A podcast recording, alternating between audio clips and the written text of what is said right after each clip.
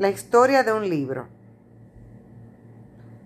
En el día de hoy les voy a compartir cómo, gracias a la lectura de San Agustín, pude ir haciendo anotaciones poco a poco y luego meditando sobre sus citas, de tal forma que iba escribiendo artículos inspirados en lo mucho que aprendí de él.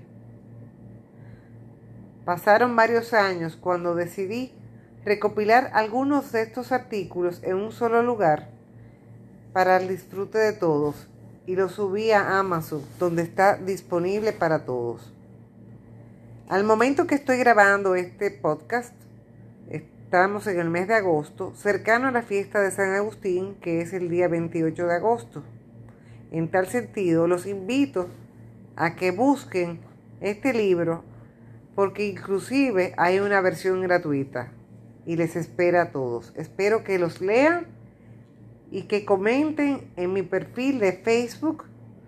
Lo pueden buscar en San Agustín, mis citas favoritas por Leonora Silis. Así que espero saber de ustedes y muchas gracias por escucharme.